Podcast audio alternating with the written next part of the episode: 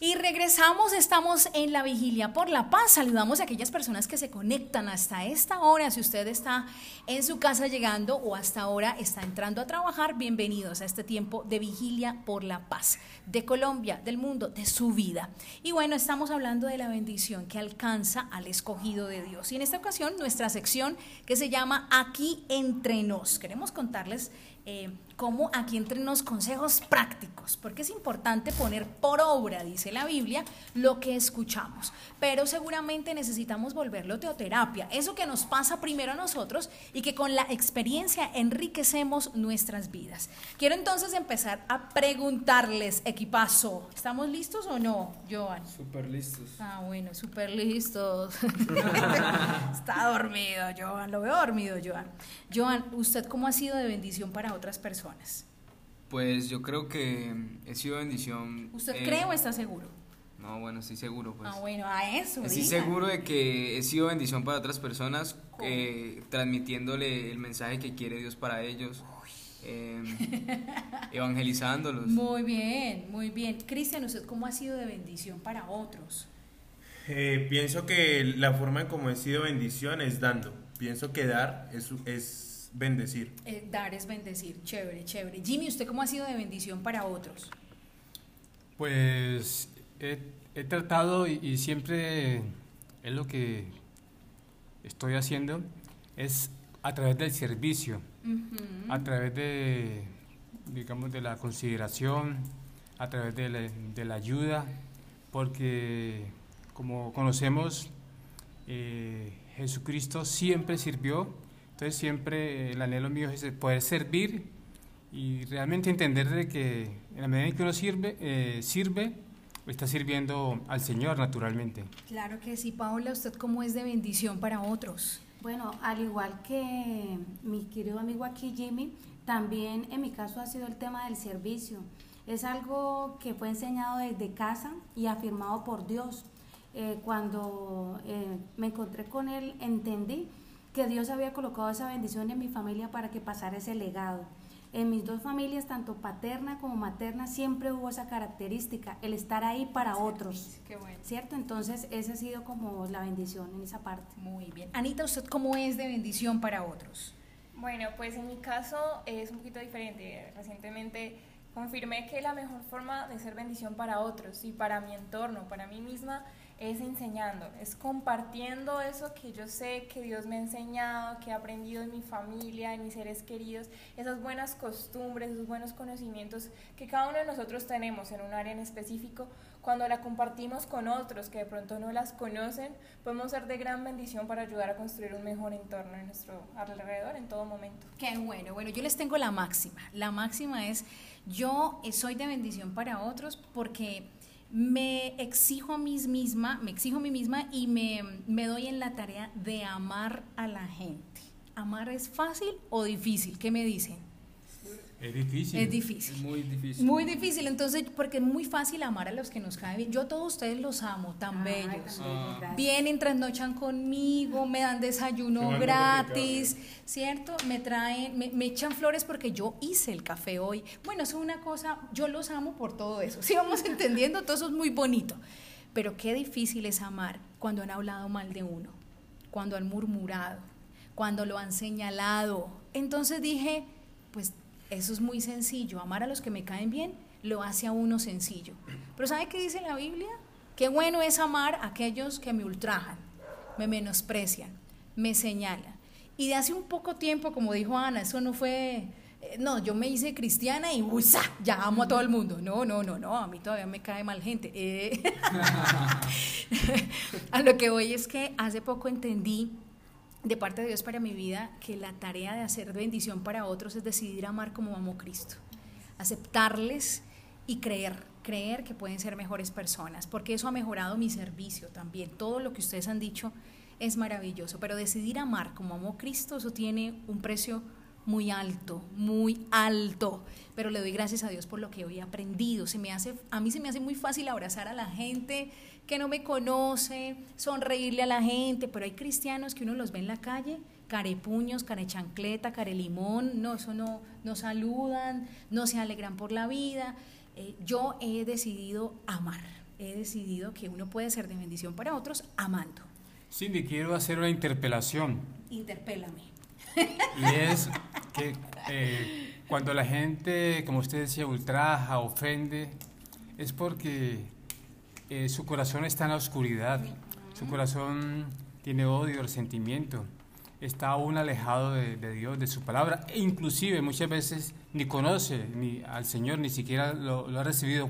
Entonces el Espíritu Santo le da uno el discernimiento para comprender esa, esa persona y entender que esa persona tiene muchos faltantes, muchas necesidades y aún decirle a Dios que tenga misericordia de esa persona, que tenga misericordia de mí mismo y que me enseñe a amarlo y sobre todo a, hacer que esta persona reciba a Cristo para que de esta forma eh, Jesús lo haga una persona totalmente nueva. Claro que sí, pero recordemos también que como dice la Biblia en 1 Corintios 13, si yo puedo mover las montañas, yo puedo regalar mi vida entera, pero si no tengo amor, Nada. de nada me sirve. Entonces, les invito a que con esto en mente escuchemos a Cristian, quien hoy nos va a contar rápidamente cómo ser de bendición para otros. Cristian.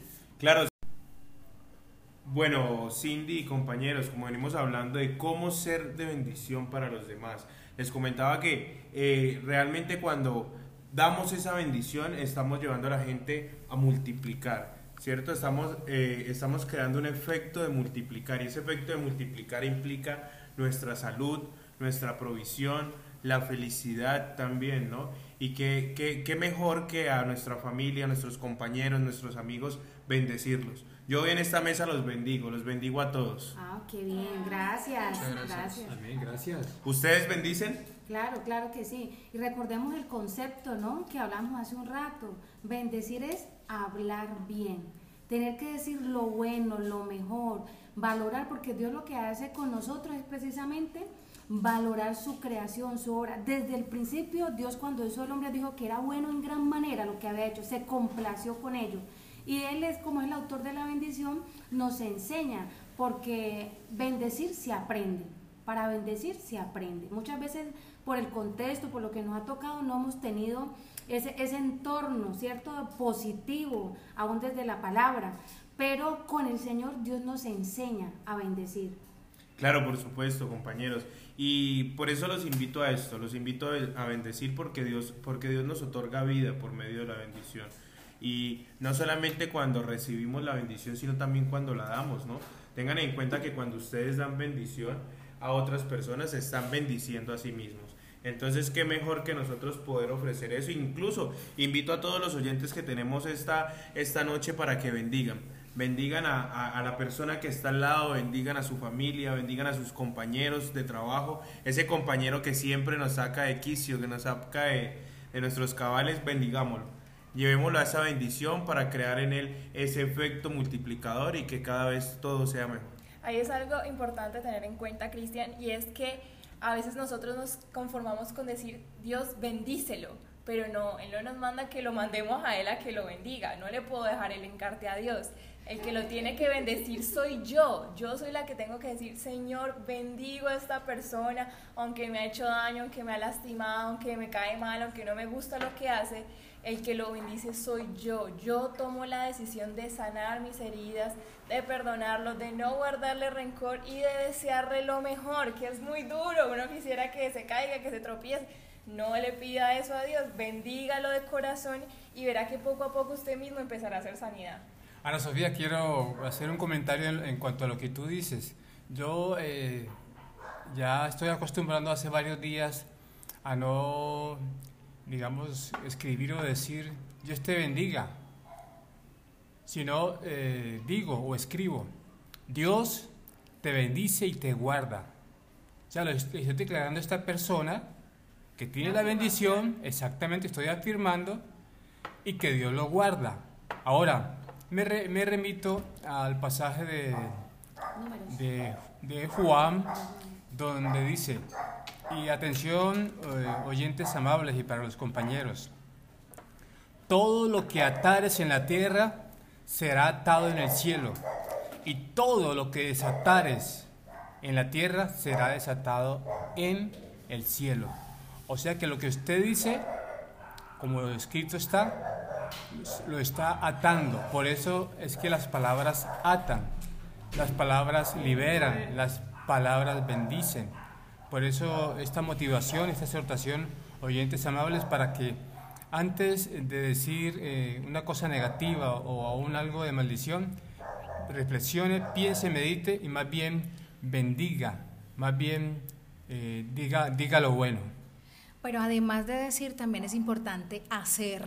Hay que hacer, abrace, sonría, haga favores, sirva, no, no preste dinero, regale, como decía Cristian, dar de lo suyo, siempre, preste su carro, no sea machucho, no sea tacaña, ¿cierto? Todo eso es importante. Sí, así es, Cindy. Y qué mejor que nosotros eh, invitemos a nuestros oyentes a eso, ¿no? A ser de bendición, a ser esas, esas personas que tengan una vida buena y que a partir de esto, ¿cierto? También ayuden a las otras personas que tengan a su alrededor para que tengan esa vida y ser honrado Dios, Dios a través de sus vidas, ¿no? Otra cosa importante aquí en cómo ser de bendición para otros que hoy casi no se ve porque las redes sociales o los medios de comunicación especial, las redes, lo están supliendo y es el face to face, el cara a cara, escuchar a la persona en vivo y en directo. Entonces el WhatsApp, escúchame por aquí, no, ese no es un medio eh, fácil para esto. Es importante eh, bendecir en el sentido del hacer, del operar, de, mm, ofrecerse, ¿no? de entregarse. Paola. Sí, claro, compañero, es que esto de bendecir es por fe. Realmente es por fe, porque Ana Sofía decía algo, pues cuán difícil es bendecir cuando hay situaciones de fricción, temas de relaciones interpersonales, ¿cierto? Es difícil, por eso esto es por fe. Y aún en nuestro padre Abraham, el padre de la fe, para tener acceso a esa bendición que Dios le daba de, de, poder multiplicarse en la tierra, recibir esa bendición, cuando le dijo que saliera y mirara las estrellas, ¿cierto? Del cielo, porque así sería su descendencia, y como la arena del mar, ¿cierto? También. Entonces, para recibir esa bendición hay que creer, ¿cierto? Hay que creer a ese dador de la bendición. Entonces, hacer ese ejercicio de creerle a Dios, que cuando nosotros ejercitamos la bendición del corazón, eh, el corazón va a estar sano, porque realmente la abundancia del corazón habla la boca. Una persona que tiene facilidad para bendecir, está mostrando que su corazón está siendo sano, ¿cierto? Que está viendo proceso con Dios y está saliendo, sacando de su buen tesoro, de su corazón, está sacando cosas buenas para darle a la gente. Claro, Paola, súper. Y también quiero que, que miremos lo que dice Lucas 6:38. Dad y se os dará. Qué mejor que lo apliquemos a nuestras vidas. Dad tu vida y encontrarás vida. Dad poco y recibirás poco. Dad mucho y recibirás mucho. Dadlo todo y recibirás todo. Cierto que estamos siendo bastante claros, ¿ya? Si nosotros con esa visión que tenemos, que nos habla de, de sembrar, ¿cierto? Si nosotros sembramos cosas positivas, que vamos a recibir? Cosas positivas. ¿cierto? Como lo hablábamos hace ocho días, hablábamos sobre eh, que debemos de sembrar, pero sembrar cosas positivas siempre en nuestra vida y en la vida de las demás personas, para así mismo recibir estas. Entonces los invito hoy realmente a que, a que lo apliquemos a nuestras vidas. Mire que Jimmy, Jimmy sembró, ¿no? Jimmy sembró ese desayuno, hay que retribuirlo. Pues Sí, él dijo que le iba. no mentira, Jimmy, muy rico, muchas gracias. no, de verdad que sí. Algunos tomaron chocolate, otros café, café negro, café con leche. Muy amplio, Dios te perdone. Oiga, oiga, Cindy. A propósito, usted no trajo café, pero lo trajo solo. No, ya voy para allá, es que estamos aquí eh, entregando lo mejor de nosotros. Ya saben entonces cómo ser de bendición, pero ¿qué es lo contrario de la bendición, familia? La, maldición. La maldición. Todo tiene su otra cara, la otra cara. La, palabra que nadie quiere decir. La palabra que nadie quiere decir que muchos viven fruto de lo que sembramos. Así como nos decía Cristian hace un momento en la visión de este año, ¿usted qué está sembrando? ¿Está sembrando de pronto maltrato o está sembrando buen trato? ¿Cómo son sus palabras? ¿Usted qué está sembrando en los suyos, en su familia, en su casa, en su trabajo? Y fruto de lo que no hacemos bien, pues seguramente recogemos mal. Y ahí está la maldición. Y la Biblia es muy clara y contundente también sobre eso. Y hay más de 30 versículos en la Biblia acerca de la maldición. Conductas que acarrean maldición. Bueno, así como no queremos escucharlo, también es bueno que lo tengamos en cuenta y sepamos qué acarrea maldición. Entonces, como lo dice Deuteronomio 27, del 15 al 26, que empieza diciendo que maldito el hombre que hiciera escultura o imagen de fundición, abominación a Jehová, obra de mano de artificio y le pusieran culto. Y todo el pueblo responderá y dirá amén. Entonces, eh, básicamente el versículo nos dice que no debemos reconocer y adorar falsos dioses. Algo que también acarrea maldición es no respetar a nuestros padres, no honrarlos. Otro Un tema álgido que la gente como que lo ignora, pero el no honrar a los padres es una cosa que acarrea muchísima maldición. Y algo muy importante también es que maldito el que redujere el límite de su prójimo, y dirá todo el pueblo amén. Maldito el que quisiere errar al ciego en el camino, y dirá todo el pueblo amén. Que básicamente dice que toda forma de opresión e injusticia, especialmente cuando la víctima es el débil y el indefenso, esto acarrea maldición. Y pues como último, eh, el pasaje nos muestra que, que las formas de sexo ilícito antinatural acarrean maldición. Estos son básicamente los puntos que, que acarrean maldición que nos muestra la Biblia. Hay algo, hay un versículo, recuérdenme por favor, que está en Jeremías, si no estoy mal, pero no recuerdo el capítulo exactamente, y lo repetimos mucho, pero para mí es muy fuerte desde la primera vez que lo escuché, y dice, maldito el hombre que confía en otro hombre, en otro ser humano. Mire qué determinación tan importante de parte de Dios, o sea, el, el, llamado contundente a que lo oigamos y confiemos absolutamente en Él. Jeremías 17, exactamente. Jeremías 17, maldito el hombre que confía en el hombre. ¿Usted qué está acarreando o qué está recogiendo en este momento? Bendecimos a los perros que tenemos al fondo. Nos disculparán los oyentes, es algo más de técnico aquí en la cabina, pero no es nada contra ustedes. son Hacen parte, Son parte, son parte de todo este proceso de producción. Así que discúlpenos las molestias, estamos en mejoramiento continuo, pero sabemos que lo hacemos con un amor impresionante para cada uno de nuestros oyentes. Estamos hablando de mm, la bendición para el ungido. Estamos en aquí entre nos, pero les invito a que pasemos a musiquita para el espíritu. ¿Qué les parece? Súper, súper. Y para darles el cafecito como se debe. Estamos entonces en la Vigilia por la Paz, aquí, en Colmundo, la radio que te acerca.